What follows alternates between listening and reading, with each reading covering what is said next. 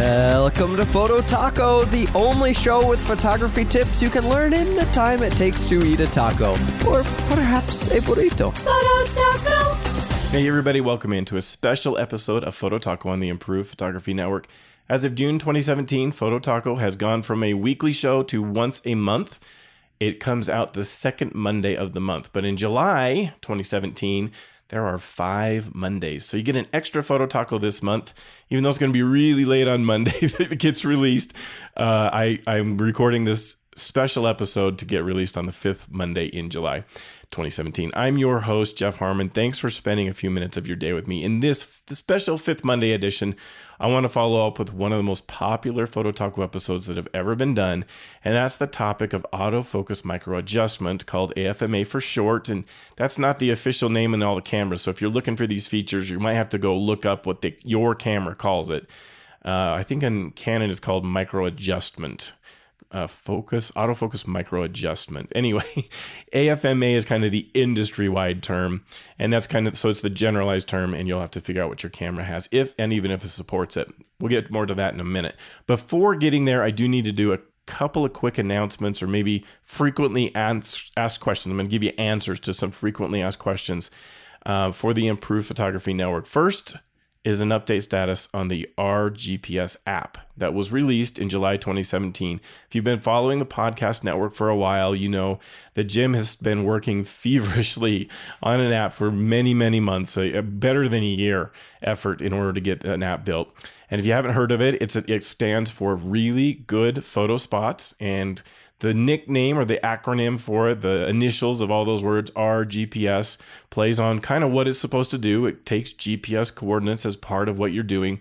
And different from all the other photo location apps you might have tried out, there's a huge emphasis in RGPS on having like exact, precise GPS coordinates where the photos are taken, not where the trailhead starts or a rough area in some city of where it is, but the exact spot where it is you took the photo from. So, Jim created a podcast episode that kind of explains how to be a power user of the app, and he published a YouTube video for some additional visual instruction on how to add location to photos and get them uploaded. But there have been two common questions about the app since the release that I wanted to go over that we're hearing um, from the Improved Photography listener Facebook group and over at improvedphotography.com. So I wanted to address them here as well. First, the app is only available in iOS right now and not Android. I know that's to the dismay of many of you Android users out there, and I'm not going to go into any of the details about why that decision was made, but Jim has said for all those many Android users who have written and said they really, really want it on Android. He wants to do the app on that platform, but he needs to recoup or see if he's going to recoup some of the cost of building it for iOS. It was a very expensive project and he needs to be able to recoup some of that before investing on building it for another platform. So the way that you do that is upgrading to premium that will help him to get his recover the costs of building the app. He's he's not thinking he's going to make money off of the app. He just really wanted the app for himself. It was very expensive to build it, and um, he'd love to make it available for Android users if he can kind of recoup those costs. So that is the second question, though. How do you get premium? And for those of you who have made tried, there's a bug with it right now. Unfortunately, you can't upgrade to premium as of this fifth Monday in July 2017. Uh, there's a, an issue that it worked great in test, but as we put it out for production and, and the public consumption, there were differences and it's they're working really hard on it. Jim and the development team is working hard on it to try to make it so it can work because it's so important to recoup those costs and make it that he can he can possibly do with the Android version and but it's just not working. So stay tuned here. Stay tuned at improvephotography.com, the Facebook listener group, all those places. I'm sure once the bug is fixed, we will be plastering that information throughout all of that. But for now, just know it's iOS only, and you, you can't currently upgrade to premium. So stick with us through that. The app is really great. There's tons of people contributing locations. It's really kind of fun and you should go check it out. All right, let's talk now about a follow up on AFMA. So, back in April 2017, I did a podcast episode where I walked through three different options for doing AFMA and a little bit about why you'd want to do AFMA. So, to briefly recap and summarize that episode, I'm not going to spend a lot of time on it. You can buy some targets that uh, you can put on a light stand and kind of manually shoot and compare the photos. That's one method. Um, another is to use software that attempts to automate the process. It's it automates it as much as it can. The software that I tested was from Focal, F O C A L, or it's called Focal, and um, it automates everything you can. On my 7D Mark II, it won't let the uh, software change the AFMA values. That's just a restriction that Canon just makes. There's other Canon cameras where it works fine, but Canon with the 7D2 just decided that it uh, wasn't going to let that eh, the software or the SDK to be able to go and do that. So as I could do the, the testing and the tuning of AFMA, I have to manually go and set the values. And then the third one is kind of uh, it, it's still a pretty manual process, but you take advantage of the focus indicator that happens in the viewfinder when you have focus, and you kind of you set the focus to be perfect, you manual or through like the phase detect using live view and and you get it so that it's perfectly focused. Then you turn off autofocus and you you kind of move around with different AFMA values and validate that you still get that focus indicator. And when you don't, then you know that's a bad AFMA value. Anyway, it, it, I go through all of that in detail, and that's all in that other episode. If you haven't listened to that episode and you really want to find out more about AFMA, how you do it, and why you do it, then go uh, look up at the link in the show notes. I'll put it there. Or you can do a Google search photo taco AFMA, photo space taco space AFMA. And that stands for auto focus micro adjust, just so to try to help your your brain remember that in case you're driving and you can't remember what AF what the, the letters were, the weird letters. AFMA, auto focus micro adjust. Okay. What I wanted to do today was provide kind of an update on how AFMA has gone for me since that time in April of 2017. The re- the entire reason I dove into the topic was to improve the sharpness of the models in the portraits I was taking. So, for the listeners who may not have heard many Photo Taco episodes, I'm a hobbyist photographer and I love to shoot landscapes. It's really my passion. That's the thing I'd love to do. And at some point, I'm going to have more time to do it and I will have more really cool landscapes. But I also do quite a bit of portraits. In fact, I do more portraits than landscapes at this point. I wish I could change that. And at some point, like I said, I will. But right now, I'm doing more portraits than I am landscapes. I do those, uh, make a little bit of money, feed my hobby, and mostly though because my wife kind of prefers that photography. She loves to be able to pose people and interact with people, and and um, so I do all the technical stuff, and she works with the people. We make a great team, and it's it's really fun. I've developed my skills over the last several years in shooting portraits enough to know that when I have a model that looks soft in the photo, it's frequently because the autofocus has failed and not me. Now, don't get me wrong. I, when I say that, is not I'm not saying I don't make mistakes that affect the sharpness of my photos because I still do that all the time, way too much. I'm getting better at it, but I, I do have more work to do to make sure my technique is always on point, and that the if it's soft, it's because the AF the autofocus just failed me. But I can tell by looking closely at the photos that sometimes in the shots, the autofocus is back focusing. That means that instead of having the sharpest focused on the plane in the photo where I set the focus point, like right on the closest eye in the photo, it's behind. Like maybe the hair or the ears, I can tell are sharper than the eyes. That's not what I want. I want that eye to be sharpest. Now, I'd heard a photographer saying that in order to get portraits consistently sharp, they had to go through this autofocus micro adjustment process. I had read about it prior to April of 2017 and I decided, well, maybe it's time. Maybe my skills have have gotten to the point where I that's impacting me, and I need to figure out how to do this AFMA stuff. And what's cool is that my Canon 7D Mark II had it. My 60D, the camera that I was using when I first got into photography, does not. And that's something that you're going to have to be aware of. Not every camera has this feature. So you're going to have to figure out if your camera does or how to even use it in your camera because they all do it just differently. Even across the same manufacturer, it's not all the same. And um, so I, I, started in March of 2017 to kind of narrow in on that. I had to figure out how to do it. I had to to go through. I knew there were these three approaches, and I had to test them out. And that's what I shared in April 2017 was what I learned about that. I went through those tests. I did a photo shoot where the the focus improved. I got sharper photos and I was so excited about it. And I shared that back in April of 2017.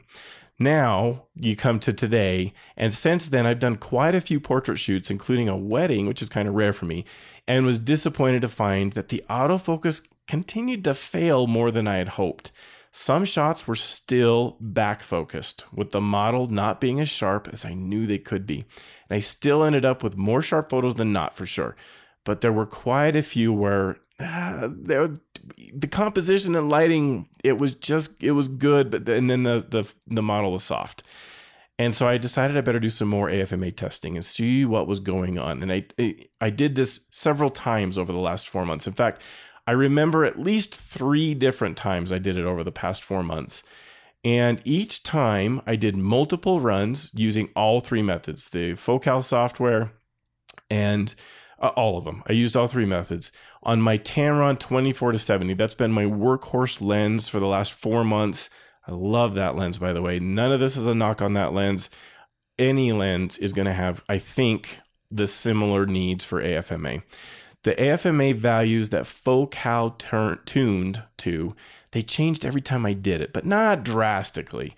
And on my Canon, I can do AFMA values from the widest and the longest focal lengths. So I can store in their values from minus 20 to plus 20. And the, when I did the widest focal length, the minus 20 value was so far out of focus that Focal software actually thought that the target got moved or the camera got moved somehow. So it was no longer pointing at the target. And it gives you like this error message you have to clear and say, no, no, no, it's still there. It's just so far out of focus that you can't see it. and you move on. Anyway, I would narrow it in on a value between like plus nine and plus 11 on the wide. And we're more like plus eight and plus 10 on the longer side of that Tamron lens. So they were pretty close to each other plus 9 plus 11 on the one end on the 24 end and plus 8 and plus 10 on the on the uh, 70 end the values i got most consistently were plus 11 for the wide and plus 10 for the long so i kind of stuck with those over the four months as i was shooting and i'm so glad to say the sharpness it, it was more consistent i could tell that what i was doing was helping but i was still getting softer values and that's why i did it like three different times over the last four months to test it now, at this point, I have to say I'm probably getting to a level of pixel peeping here that's not not probably fair for the equipment. I guess the problem is I've seen an example now where the autofocus has been perfect. And I just have this expectation of the equipment that I'm going to get that sharp, perfect focus on every shot I take. And when the eyes aren't quite there, I know what it can be. And when they don't quite get it, it just bothers me. And I really want it to work but it's probably not fully fair. We have, you know, my technique can infect affect it. The dark scenes, I'm I'm shooting in in lower light conditions sometimes. That can affect it, or scenes that just don't have much contrast, and that makes it hard. And I mean, I'm talking about problems where I just know it's really a thing that I notice more than clients. Most of the clients would see the photos and they still loved them. They still felt they were perfectly, you know, sharp, uh, very sharp. None of them said, oh man, I just look a little bit out of focus. So it's not such a big problem that it's uh, super terrible. There were some where the, the autofocus really messed up and it just was unusable, but most of them were really pretty good. I just wanted all of them to be exactly sharp, get the full sharpness that I've seen out of some of the shots. I want that applied to everything and it just wasn't quite there. So that's why this quest to keep doing AFMA keeps happening. So I decided after completing some of these shoots to go back and I did it several times and I ended up with one AMFA value for the lens just to see if maybe I could get more hits on tack sharp focus of the eyes. And uh, especially doing kind of running on sunset, just wanted I wanted as good a chance as possible to make my photos be sharp. So in April, I came to final AF, AFMA, it's really hard to say, values on the Tamron lens for the wide of, of plus nine. That's what I had in my notes, and I know that's where I was. The three methods didn't all agree at that time back then, but in testing all three over the past four months, I can tell you they still don't agree all the time. And I finally, I, I think the best approach is using all three methods, which is super time consuming. It's really, really hard. But that's kind of what I've discovered after testing this over the last four months and five months if you include that month, that first month before that first episode. Um, I, I really highly value having the information from all three methods to kind of decide what value I'm going to use. Sort of like how I like having the information for uh, exposure. I love getting as much information as I can. I, I have the in camera metering, I have kind of how the shots look on LCD, and I have a histogram that I can reference. All three give me pieces of information and help me to kind of decide what it is I'm going to do for my exposure. And then thank goodness I have raw files where I have some room to kind of deal with that after the fact too. But I, I really love having multiple inputs and multiple ways to get information so that I can make a good decision. And that's how I feel now about this AFMA stuff. I kind of leaned toward the dot tune method back then, but there's some times where that just doesn't work. And I'm gonna, I'm going to tell you about one but uh, I love having like all three because I can combine them. It can sh- it can uh, shorten how long it takes to do some of the others, like the manual comparison. I can it makes that much faster to be able to go through it. After I have information from the other two, I kind of know where I want to start and what I want to compare, and it, it makes it more like a confirmation than it is what setting should I be using. Now here's the interesting thing and why I wanted to follow up on today on my experience the values I needed on that Tamron lens changed a lot over the past four months. I went from that plus nine value all the way to a plus 17 value in the most recent test that I did, the most recent AFMA tuning I did. I ended up at plus 17. Same lens, same lighting conditions. I set up everything exactly the same. I'm doing it indoors in an office where I control the lighting. I have the same target, the same tripod, the same distances everything is as close to the same as I can practically make it. And so the only thing I can think of, there's only two things that I can think of that can that can explain this. The first is the weather change here in Utah. We went from like 50, 60 degrees in April to 100 degrees in July. I know I mentioned back in April that photographers suggested the AFMA values would need to be checked after significant changes in weather. And I'd say a 50 degree swing in the temperature seems like a pretty big change. So that could account for some of what I was seeing. Or it could be kind of how much I used the Tamron lens. I've used it for nearly all the shooting over the last four, four months that I did. And Lightroom tells me that was about 3,500 frames over the four months, which kind of surprised me. I, I, thought I'd have more than that, but that's how many I did. Um, and there's quite a few. So maybe the usage, maybe I'm, I'm like breaking the lens in, I'm, I'm wearing the lens in more and, and that, that accounts for it. I'm not sure yet. I, I'm going to have to continue doing more testing periodically to kind of see where it is. But I wanted to update everyone and let them know that I certainly can validate that there's value in testing probably every few months, but certainly I would do it after any significant weather change to make sure you do it. So I'm totally convinced that you, you need to just doing it once and leaving it forever, it's not going to be good. Now, before I end the episode, I want to mention that all this AFMA testing I've done over the past five months, the three methods have disagreed on the values at times sometimes significantly. I, I, said back in April that they were close enough that they were within margin of error and it probably wasn't a big difference between them. But I have had some experiences in this testing that I've done over the last four or five months to say that, yeah, sometimes they do disagree like significantly. So, most recently, I tested the values on the long end of the Tamron lens, 70 millimeters. Focal said I should have a setting of plus four on the long end. Dot Tune said zero. And that's interesting because dot tune could that's like the perfect spot where it could be most accurate. And as I was using dot tune, it said zero. Now the difference between zero and four is fairly negligible. But and so uh, how do I decide? How am I going to decide which one is which? Which one I should use? Should I go with the zero or the plus four? And I, so it's why I'm glad there's like three methods because it gives you a good tiebreaker. And so when I did the tethering to the computer and I took the frames and I compared them at like a three to one view in Lightroom, I could tell, yep, the plus four was consistently better, just slightly sharper than the zero. So that's the one I chose to go with as the plus four. Now, on the other hand, so in that case, Focal was more accurate than dot tune. On the other hand, same AFMA tuning session. So one right after the other, I was testing the long length and then the shorter length. And so same lighting, same everything, like really the same because I didn't even move the camera. Well, no, I did. That's not true. Had to move the camera because you have, you have to be a different distance away from the target for the different focal lengths. So I did have to move the camera, but the lighting did not move. The target did not move. It was all the same. I just moved the tripod forward a little bit. And the wide focal length at 24 millimeters had a plus 12 recommended from Focal and a plus 18 from the tethered shots. And this is a place where dot tune actually fully failed. And I, I mentioned at kind of the top, this at the short end of that Tamron lens, the minus 20 value is so out of focus that Focal thinks the target's not in front of it anymore. Well, that means that my AFMA is always going to be kind of on the plus side, I think, on that lens. I doubt that it's ever going to go to the negative side or probably even much below 10.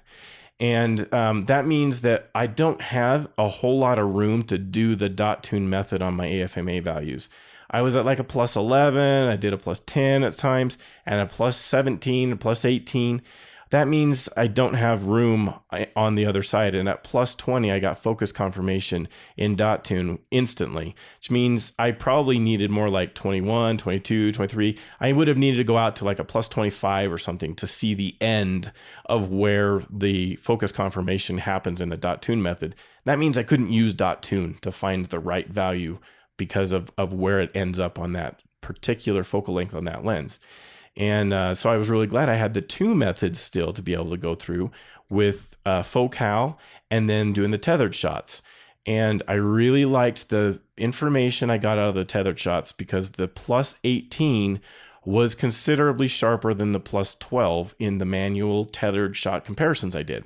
So again, I just I, I, wanted to emphasize mixing and matching and doing all three methods. That really kind of provided me the best information I I could have, and then validating maybe like the very last thing when you think you've got it at a value you want validating it by tethering and, and doing the manual comparison might be like the best safeguard and, and check and making sure that you do that. So there, there's my update. That's what I wanted to share with you on AFMA and where it is that I've been. I'm going to be seriously interested to see where it goes from here. How like when the winter comes and the, the temperatures are much lower, how that affects it. And uh, over time, if it's just something that seems to need my monthly or, or what it is. It's going to be super interesting to see how it goes. But there's an update that I wanted to share with you on this fifth Monday in July 2017. Hope everyone has uh, enjoyed the episode, and that's uh, that's about all we had time for today. As a quick reminder, you can suggest topics for the show through the Improved Photography Podcast Facebook group. You can do that through Instagram too by messaging at Phototaco Podcast or through email where the address is phototacopodcast at gmail.com. No question too basic or too complicated for the show. If I don't know the answer to the question, I will bring an expert on and we'll go through it. Also, be sure to t- head over to the mothership that makes all of this possible. That's the improvephotography.com website where we have news, gear, and other photo tip articles con- coming out constantly. It is the best way to improve your photography. Views expressed on this program by independent host guests and callers do not necessarily reflect the views of Improved Photography LLC or its advertisers. Some links mentioned on this program are affiliate links where a permission reserved. Olay!